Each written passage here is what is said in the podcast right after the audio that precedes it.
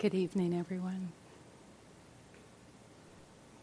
I'd first like to just extend some gratitude to all of you for for just being here and um, offering your genuine commitment to this practice and all the ways that it showed up. I want to thank you for that. And also want to just thank this space and this facility and all the support that's here to help the Dharma uh, flourish in our heart minds. And what I'd like to talk about this evening is how we extend this goodness into our lives. It's been a really short weekend in this long weekend retreat. And I, I know a number of you have been feeling the, the sense of it being kind of dense and really concentrated in some ways, a lot of information, a lot of things to maybe pay attention to, a lot of things to let go of. So tonight I'm just going to, to add a few flavors to the stew I talked about on the first evening that we've actually been cooking together. And we can start to sample a little taste of it as we start to move back into our lives. First, to acknowledge the teaching that Jonathan gave on the hindrances. And this is such an important practice, and it's so immediate in a way because when we sit down, our lives and our mind bombard, bombard us. And what I find with these hindrances is that it's so helpful to be able to name it because it cuts through all of the story and uh, allows me to simplify what's happening by just giving it a name. So that's a really precious way to be with what arises in the mind and the heart as you sit on the cushion and in your life. And then Tara gave us this really rich, textured offering around aversive, uh, what was the term? Aversive judgment. And I know none of you, none of you have been dealing with that this week. I just wrote a book about rage, but I, it is really not a part of my life anymore. and we know, we know that uh, that's just a kind of an impulse that we have in our lives. Um, and it could be a big secret because sometimes and often for many of us it's not spoken out loud, but then for others of us it's spoken out loud too much.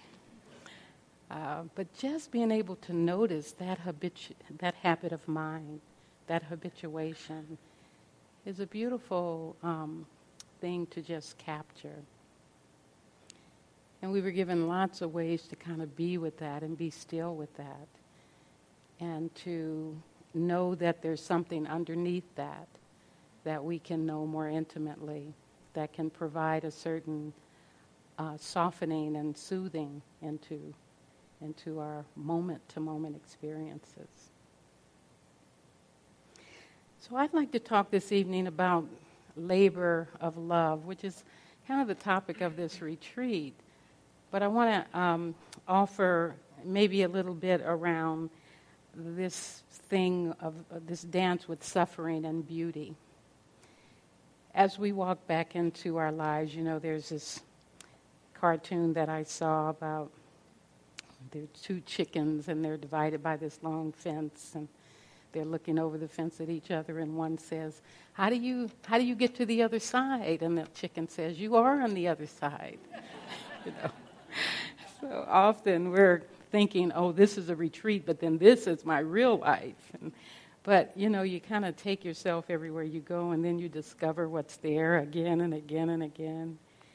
So a lot of this is about waking up to where we are and knowing that it's always on the other side, so to speak. one fundamental question I think we sit with is what actions liberate the heart? And this is something we can know on the inside. It's more than a concept. What actions liberate the heart? What actions can I take? What actions do I take that liberate the heart? One of the things we started with on the first evening was setting intentions. And all of you had a chance to connect with each other. Maybe some of those ten- intentions have remained throughout the retreat. Maybe they've shifted. Maybe you've tossed them out the window altogether. But having an attention actually keep us in a place of focus instead of just being all over the place with our desires. So having an intention as whether we're here on retreat or whether we're leaving retreat uh, is a nice guiding light for us because then we can hold ourselves to to our own fine mind, to our own creation of what's important for us. So, a common way we do that in this tradition is through uh, the precepts and the refuges which we took on the first night. But another way that this happens is through the, the path of the Bodhisattva. And the Bodhisattva is um, a person just like you and me who uh, have devoted themselves to waking their heart and mind up for the benefit of all beings. And the Buddha referred to himself as a bodhisattva prior to his enlightenment. So it's like the Buddha was, was, was awake. We're awakening. The Buddha's a Buddha. We're more in the bodhisattva arena, waking up and, you know, not there yet. So there's a lot of uh, room for uh, learning more about what this is. The bodhisattvas, when they take formal vows, they are really intense vows. They, they, they go like this Sentient beings are numberless. I vow to liberate them. Delusions are inexhaustible. I vow to transcend them. Dharma teachings are boundless. I vow to master them. And the Buddha's enlightened way is unsurpassable. I vow to embody it. So you can imagine, I don't know what comes up with for you when you when you hear that, but that's a big vow to take. And this vow is clearly not um, made with the intention that one day I'm going to get there necessarily because the Bodhisattva's work is meant to be refined over many lifetimes. But it is a vow that supports and acknowledges our interdependence. The understanding in this vow is that what we do in the world matters. If you can think of us as a collective, um, that our actions are homeopathic. We drop a little bit in the big ocean waters and it multiplies. It's a seed that gives bloom at some point. And the Bodhisattva uses every obstacle in life to cultivate what's called bodhicitta, the heart mind. And again, it's for the benefit of all beings. So every obstacle is seen as an opportunity to cultivate the heart.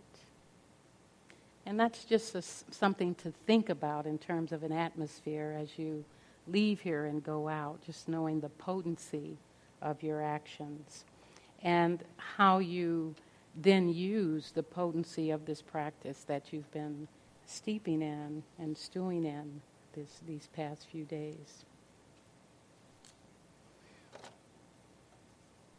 One of the things we forget when we are focused in our practice is that we belong to each other.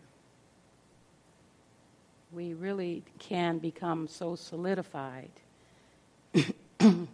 that we forget that we belong to each other. And I can never read what Dr. Martin Luther King Jr. says. He says that all life is interrelated.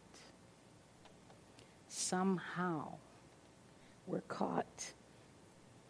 Somehow we're caught in an inescapable network of mutuality, tied in a single garment of destiny. For some strange reason, I can never be what I ought to be until you are what you ought to be. You can never be what you ought to be until I am what I ought to be. This is the interrelated structure of reality. This is the interrelated structure of re- reality. And what happens in our conditioning is that there is severed belonging. We have been conditioned through our any number of things. We all have a story. We've been conditioned to separate and to uh, judge and to do any number of things that, as Tara was speaking to, the us them dynamic, the other is a big part of and it's not so much that the other is the bigger is, is the biggest problem. The biggest problem is then there's a power dynamic that tends to go with that. So it's it, us and them becomes a whole other thing when you have the power to influence your your uh, usness. And so we see this this pain and this suffering throughout our um, communities and, and in society so we're habituated to see certain things and not other things. We're conditioned around seeing things and not seeing other things. One of the teachings uh, in the Buddhist um, uh, uh, arena is around the aggregates. And there's five aggregates that make up an experience. And there's a sense organ and a sense object, and when they meet, there's contact. Then we have a feeling tone about it. We either find it pleasant, and if we do, we want more of it. If we find it unpleasant, then we try to stamp it out and eliminate it. If it's an experience of neither pleasant or non pleasant, we tend to zone out. It's not something that we pay much attention to.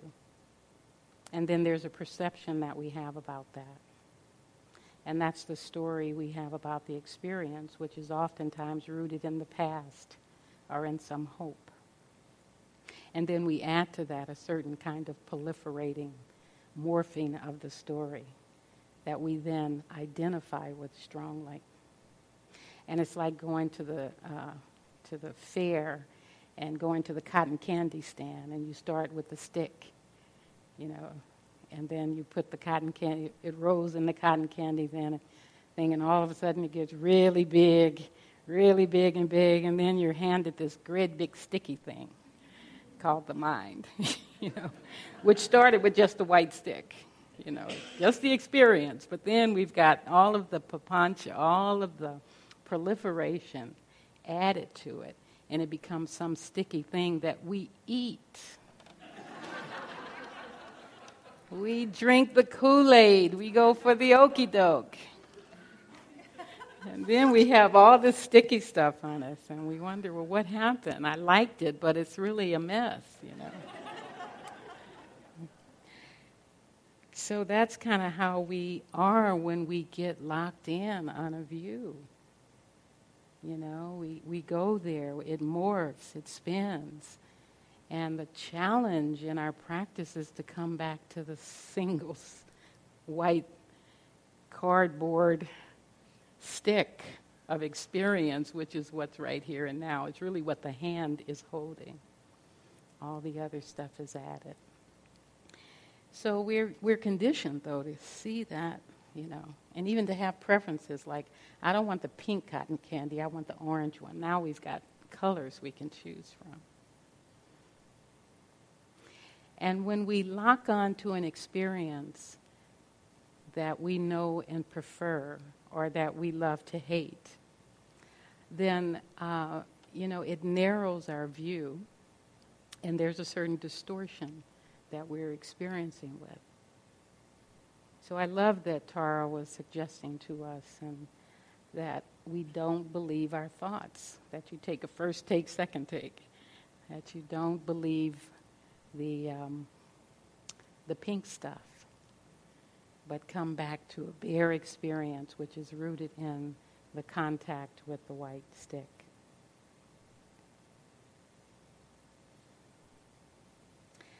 Another way that our view gets locked in and a bit distorted is that uh, we take things personally as a habit, you know, and we take things to be permanent when they're not, and we take things to be um, um, very much a part of our identity uh, when it's not. So, one rule I always, one mantra that I have as I'm walking around is okay, is it, is am I taking this personally? Am I thinking this is permanent? Or do I, I think that I, I get to have this no matter what? And these, these questions that I invite when I'm walking in the world and when I'm sitting on the cushion allows me to snap out of that sense of trance where I'm not taking it on so personally. Sometimes there are many things to look at and to um, ad- adjust. And other times we need to just get a little distance. Instead of zooming in, zoom out a bit on what we're experiencing. And that's precisely the need when we are tight and fixed on a certain point of view as we're walking in the world.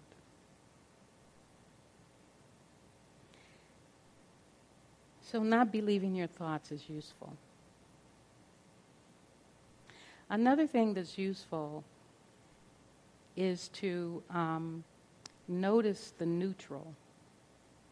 Because when we lock into a point of view or our agenda or our destination or whatever this focused place is, there's inevitably something left out because the view is, is, is, is, is narrow. So, this neutral zone that we tend to fast forward through is a really rich territory, and I just want to describe it. You probably all know it pretty well, but I want to shed some light on it because the, it's, it's kind of like the, um, the, the stars and the constellations. You know, when you're used to seeing the constellation of your life, the story you have about it, then it's hard to see that, you know, they're actually all stars in the sky. So this neutral zone is like a, another place where we're kind of in automatic pilot. This zone is this is a place where we have little passion. It just doesn't light us up as much in the neutral zone. We don't notice things. There's a certain fuzziness here, and there's not. It, we're not well focused in the neutral zone. We fast forward through a lot of times a neutral zone doesn't feel like it's a part of our experience because it's not well focused in our consciousness. And there can be a sense of indifference. It's also the territory where we, we feel boredom and ordinariness, or we start doubting ourselves and wondering, you know, am I wasting time?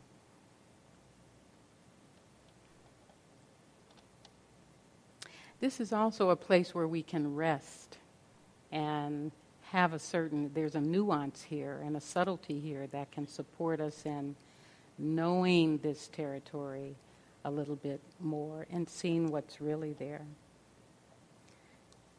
I heard a saying that went something like this She is so familiar to me, I hardly know her. You know, it's that's the neutral zone where it's just we just don't zero in, we don't connect there. So, this is a really important um, inquiry or invitation when you go out into the world because sometimes we're really locked in on what we need to do, what we want to do, our problems. And, and the world is full of so many crazy things right now. I mean, sometimes it might be good to just zero in and not see that. But there is a um, intimacy with life that I think we open to and connect with that brings a certain uh, flavor and color and texture to our lives. And it's there. I heard it said that they may not live next door, but they're still your neighbors. It's that kind of getting that somebody's right here. I had a friend who lived in, the, in a neighborhood she was in for about 22 years and didn't really know her neighbors that well, didn't see them that often. One uh, of the neighbor's sons passed away suddenly, and all of a sudden it woke the whole neighborhood up, and they started having these conversations like they had never had before. And she asked the question, How could I have missed that all this time? It was just, just right here. So inviting the question, what is it that I'm, what else can I open to so that I can see the fullness of life and my relationship to it? And another way of being with this is seeing that our intentions have impact in the world and maybe even noticing what that impact is. Sometimes we're not aware of what we might buy, the impact it might have here, or the food we eat, what impact it might have there. And our relationships with countries and, and our planet. What, what, what, what do we need to understand when we zoom out?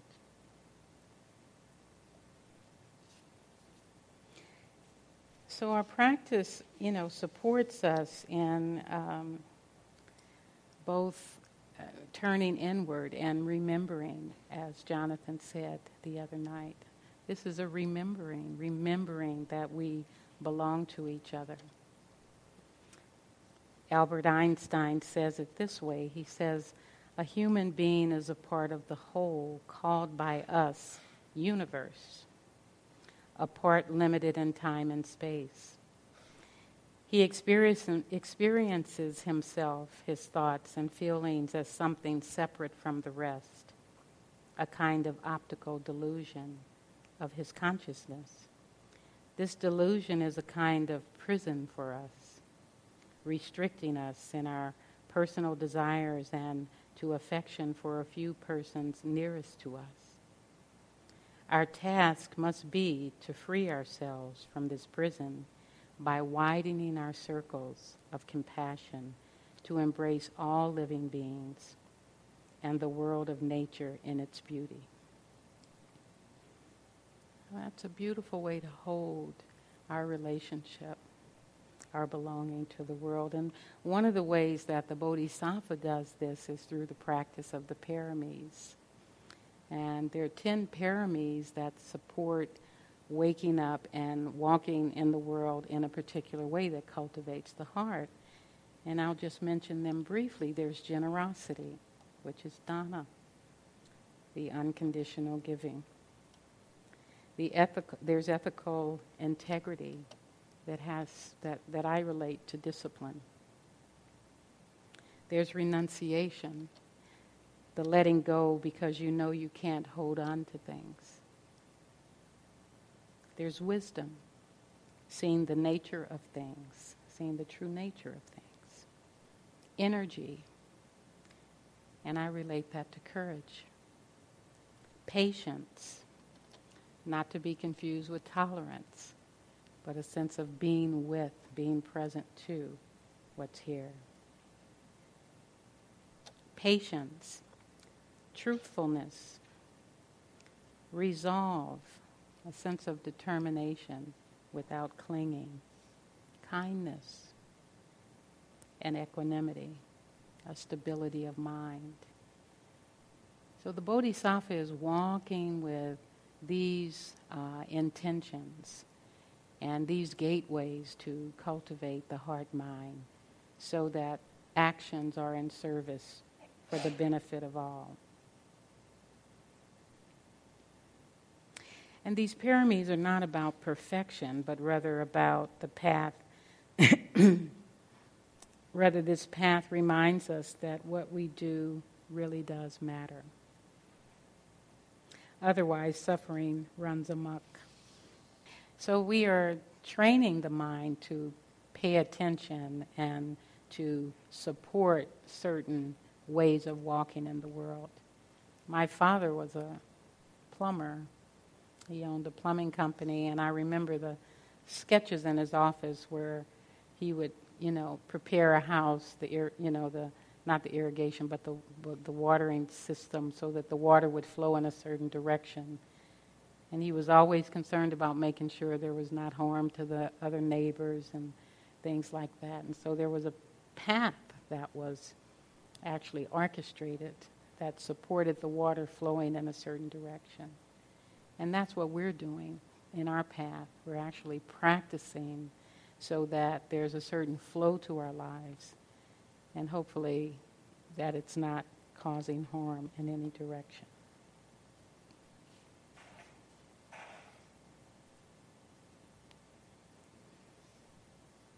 One of the things that we can do moment to moment, on the cushion and off the cushion, is to begin to notice where in your body are you holding tension.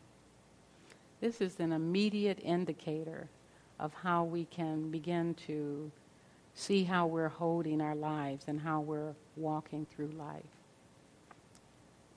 Sometimes I'm just washing dishes and I'll know that notice that my hips and my back are just gripped and all of a sudden it'll occur to me, you know, why am I holding myself so tightly here?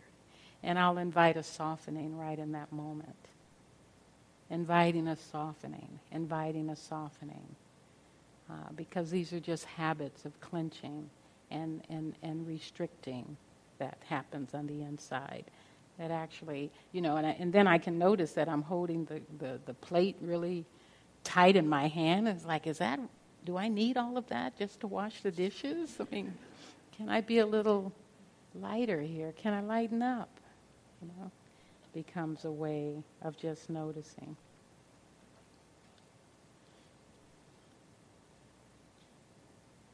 Mark Nepo says that in a world that lives like a fist, mercy is no more than walking with your hands open. So, in a world that lives like a fist, mercy is no more than walking with your hands open. Opening your hand as a labor of love, as a relief to yourself. And sometimes I see this softening as a, as a, as an, as an art form. You know, it's kind of this natural letting go there's a certain grace in the movement. It's almost like a creative expression. It could be like a mudra even, or, you know, I think about some of the dancers and the grace of some of the sacred dancing. And that these gestures can be um, antidotes to some of the suffering that we have both internally and that we see in the world. I like what Pat Coffey refers to as the contemplative artist.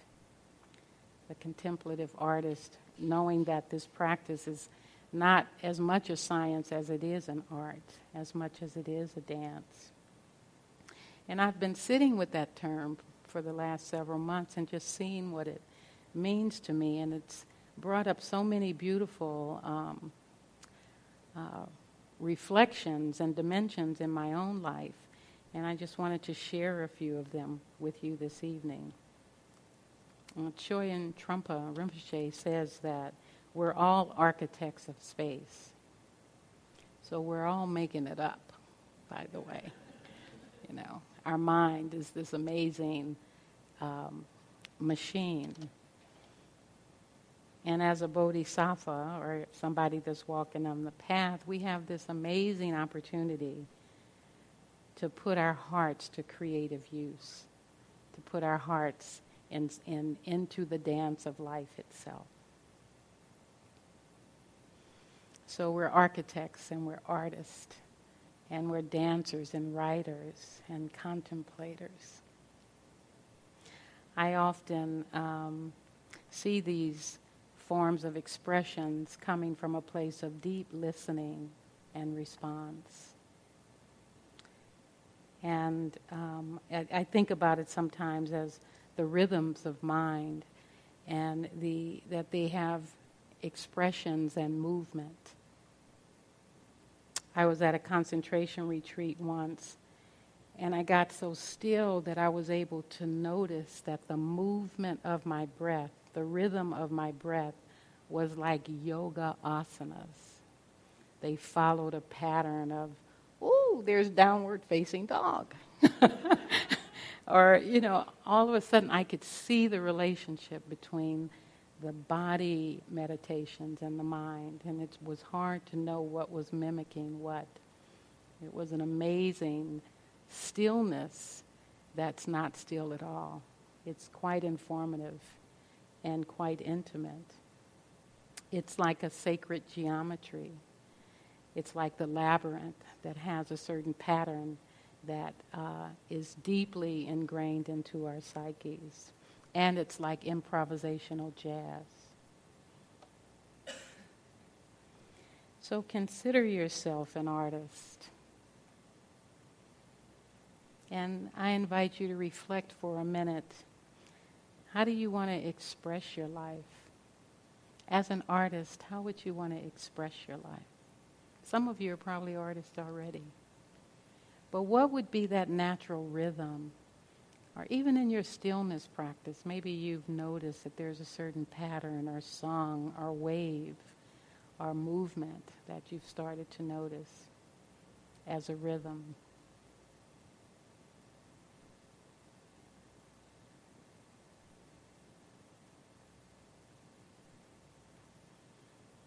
So if we imagine our lives as an offering, we could see that there's actions we can take in the world, in our lives, day to day lives, that would be a gesture. Our artistic expression could be a gesture of generosity, the paramis of generosity, and the paramis of joy. Joyful creative expressions is the antidote to suffering on many levels. My mom was a bodhisattva. She passed away. It's been a year ago in May. She was uh, she was one month short of 90, and she was very active in the civil rights movement. That was a big part of our life growing up in South Central Los Angeles. And um, in addition to being active in the civil rights movement, movement very active, uh, she had, I had to write this down, eight kids, 32 grandkids, 18 great grandkids, and nine great great grandkids by the time she died, and was so proud of her branches and her tree. She was also um, she also played the uh, piano in the church. And we all grew up singing in the church. And so rhythm was very much a part of, of my family. And my mother was the choir director, so she would teach people these soulful gospel songs that would reflect their life. So it would almost be the song that would bring people to life. So she was she had this ability to match the song with the person. And at her 90th birthday, where she fixed all the food and played the piano throughout, all of these elders, some of them in wheelchairs, all dressed up, showed up to sing the song she had taught them to sing that brought them to life. And it was really quite an amazing uh, experience and honor for her. She knew she was dying, so she gave herself a birthday party several months before her 90th birthday. And she almost made it to that one month.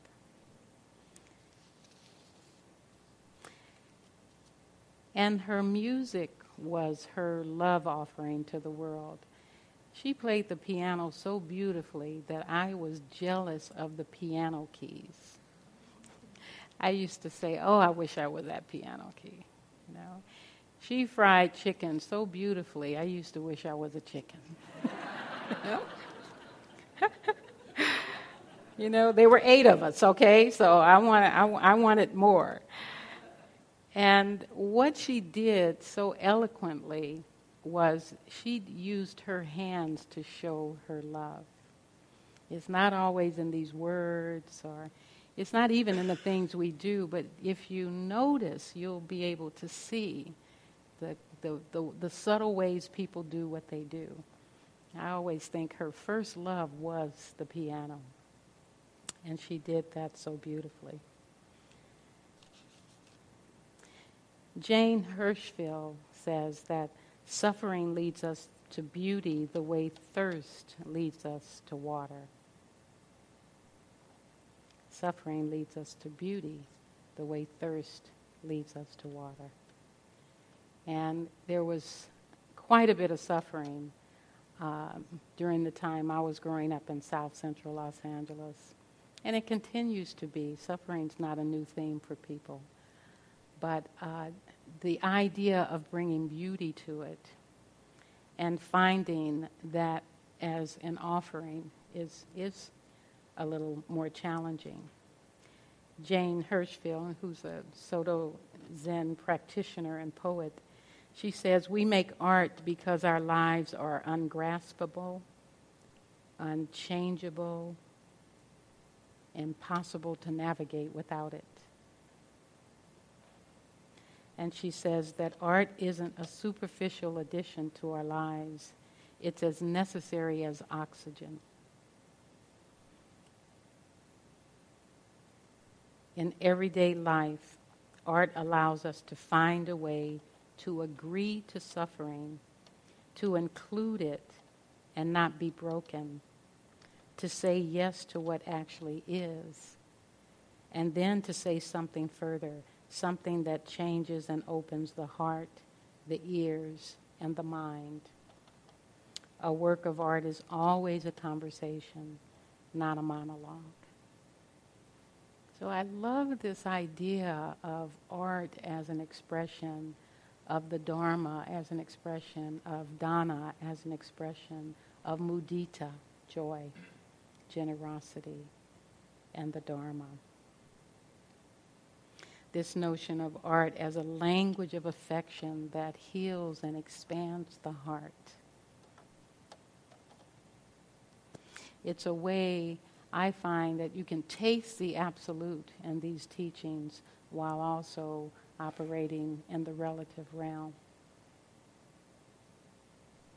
And the Buddha, prior to his enlightenment, when he was on the tail end of those very extreme practices of renunciation, one of his recollections was that he recalled himself being at a festival as a young boy. And he recalls how much joy there was and allowed himself to really delight in the experience of that festival. And I imagine him being in a tree or on top of somebody's head and bouncing around, and there was music and magic and um, just a lot of love. And what the Buddha said in this reflection is he said, this joy does not harm. This joy does not harm. Audre Lorde, who's a Caribbean American writer, womanist, and civil rights activist, says the sharing of joy, whether physical, emotional, psychic, or intellectual, forms a bridge of understanding. It uh, forms a bridge for understanding what is not shared and it lessens the threat of distance. You can think about just that unifying quality that music brings to our lives.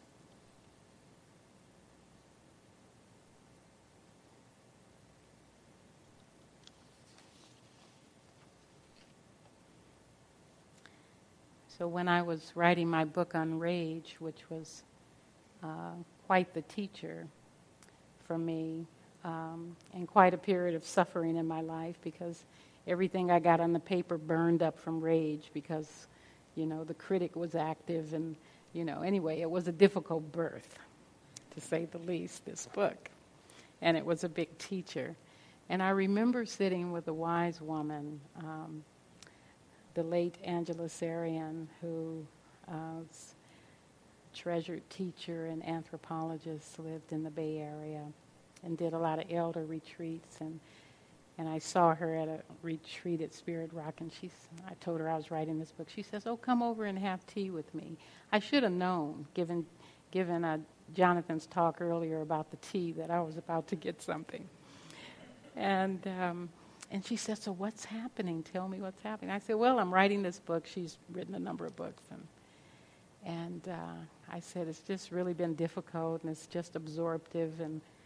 You know, blah, blah, blah. And she listened very patiently, sipping. And then she said, Well, when's the last time you danced? And I said, What? What? You know, when's the last time you were in your garden? You know, and she says, You got to have some joy when you're working with this suffering in the world. and the minute she said that, I understood completely.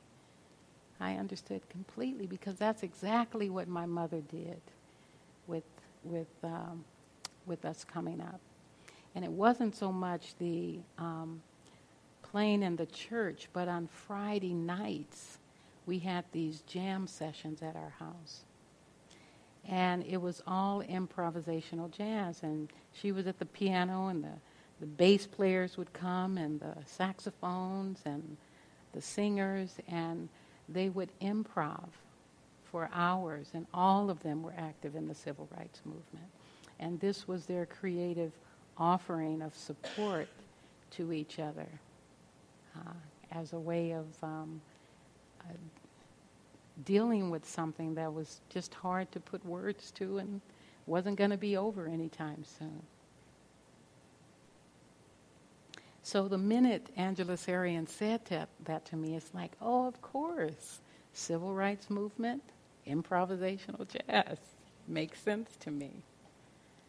So it was a beautiful connection on many levels for me to create a sense of balance, the paramitas of stability in my life, of bringing in something that wasn't so out of balance, and the paramitas of, of uh, kindness. And when you are cultivating an artistic expression, whatever it might be, you are working on the paramis. There's discipline involved. There's generosity involved. There's equanimity. There's kindness at times. You know? There's, there's, there's, there, the paramis are at play when we are working with our creative expression. Rumi says that Today, like every day, we wake up empty and scared. Don't open the door of your study and begin reading. Take down a musical instrument. Let the beauty we love be what we do. There are hundreds of ways to kneel and kiss the earth. That's. So even a world on fire with greed, aversion, and delusion, we can never give up on this capacity of heart that we have that can be so far reaching and um, so needed. Toni Morrison says that silence is as close to music as you can get. So we're in a practice of deep listening and uh, listening to the nuance of the dance of our heart. And this creativity and artistic expression is a wisdom practice. It's a practice of discipline and knowing what you're capable of and knowing how to purify yourself in service to all beings.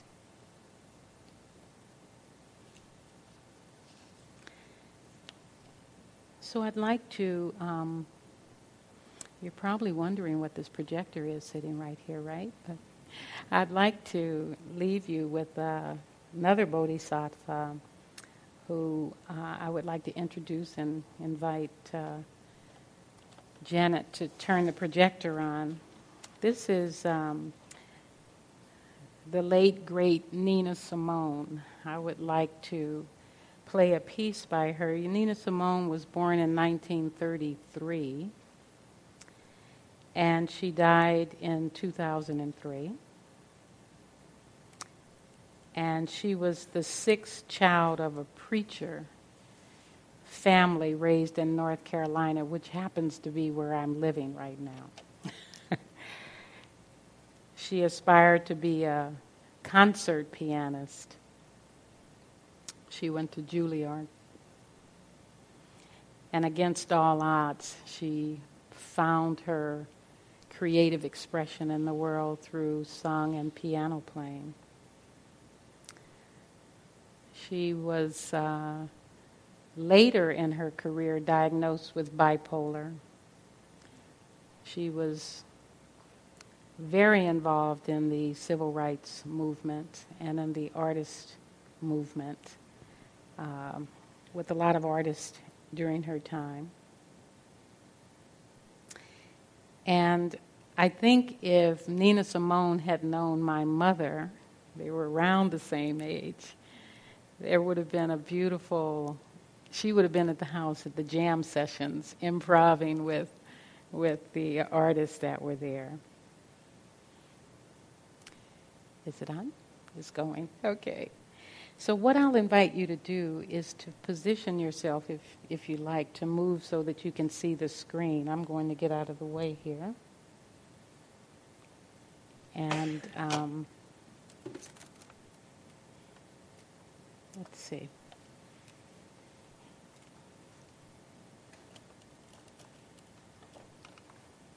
And this song is called I Wish I Knew What It Would Be Like to Be Free.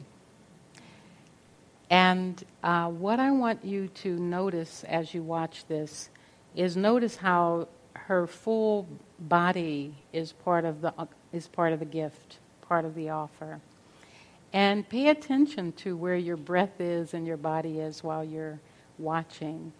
And um, see, I just invite you to enjoy the, the offer of someone using these talents um, to, to offer beauty in the world.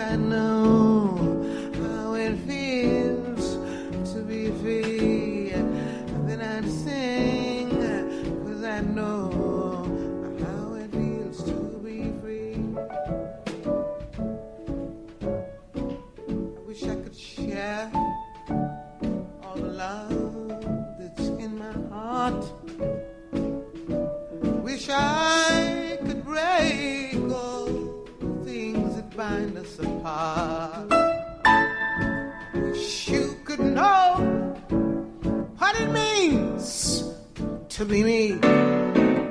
You'd see, you'd agree.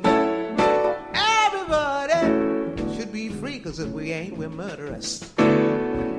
Wish I could be like a bird in the sky.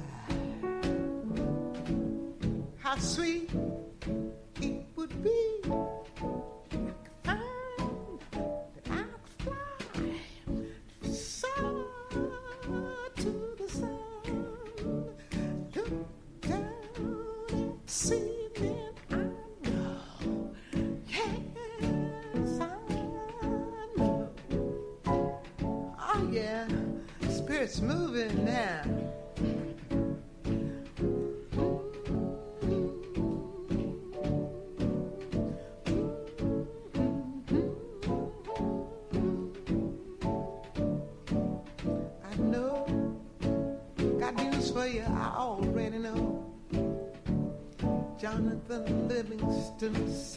up and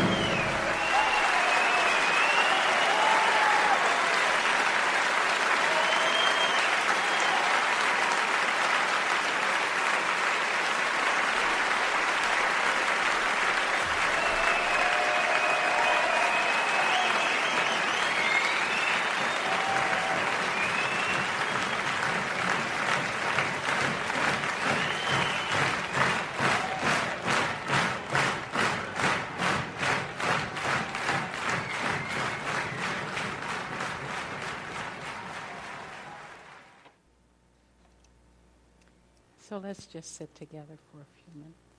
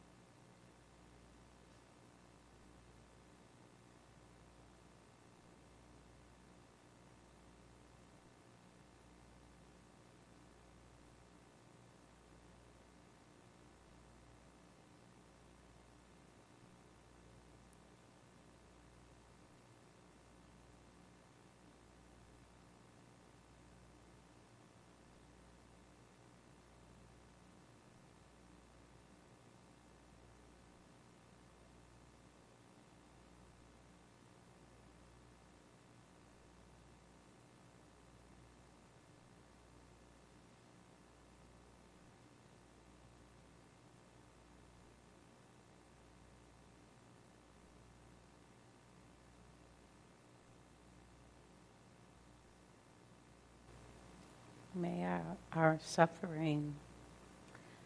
Awaken us to our aliveness. And may our aliveness, through our practice, compost itself into creative and joyful offerings to all beings without exception. May we all know what it means to be free.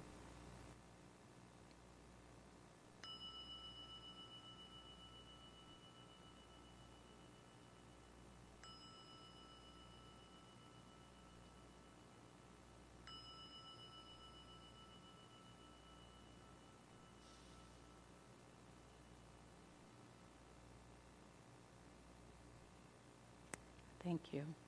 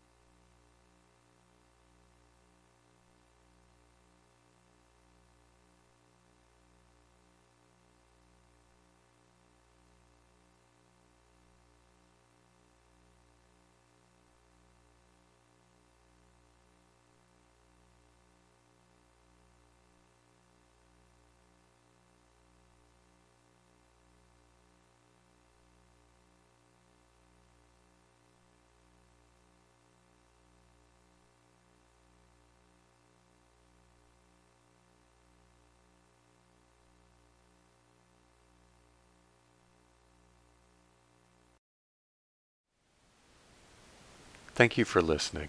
To learn how you can support the teachers and Dharma Seed, please visit dharmaseed.org slash donate.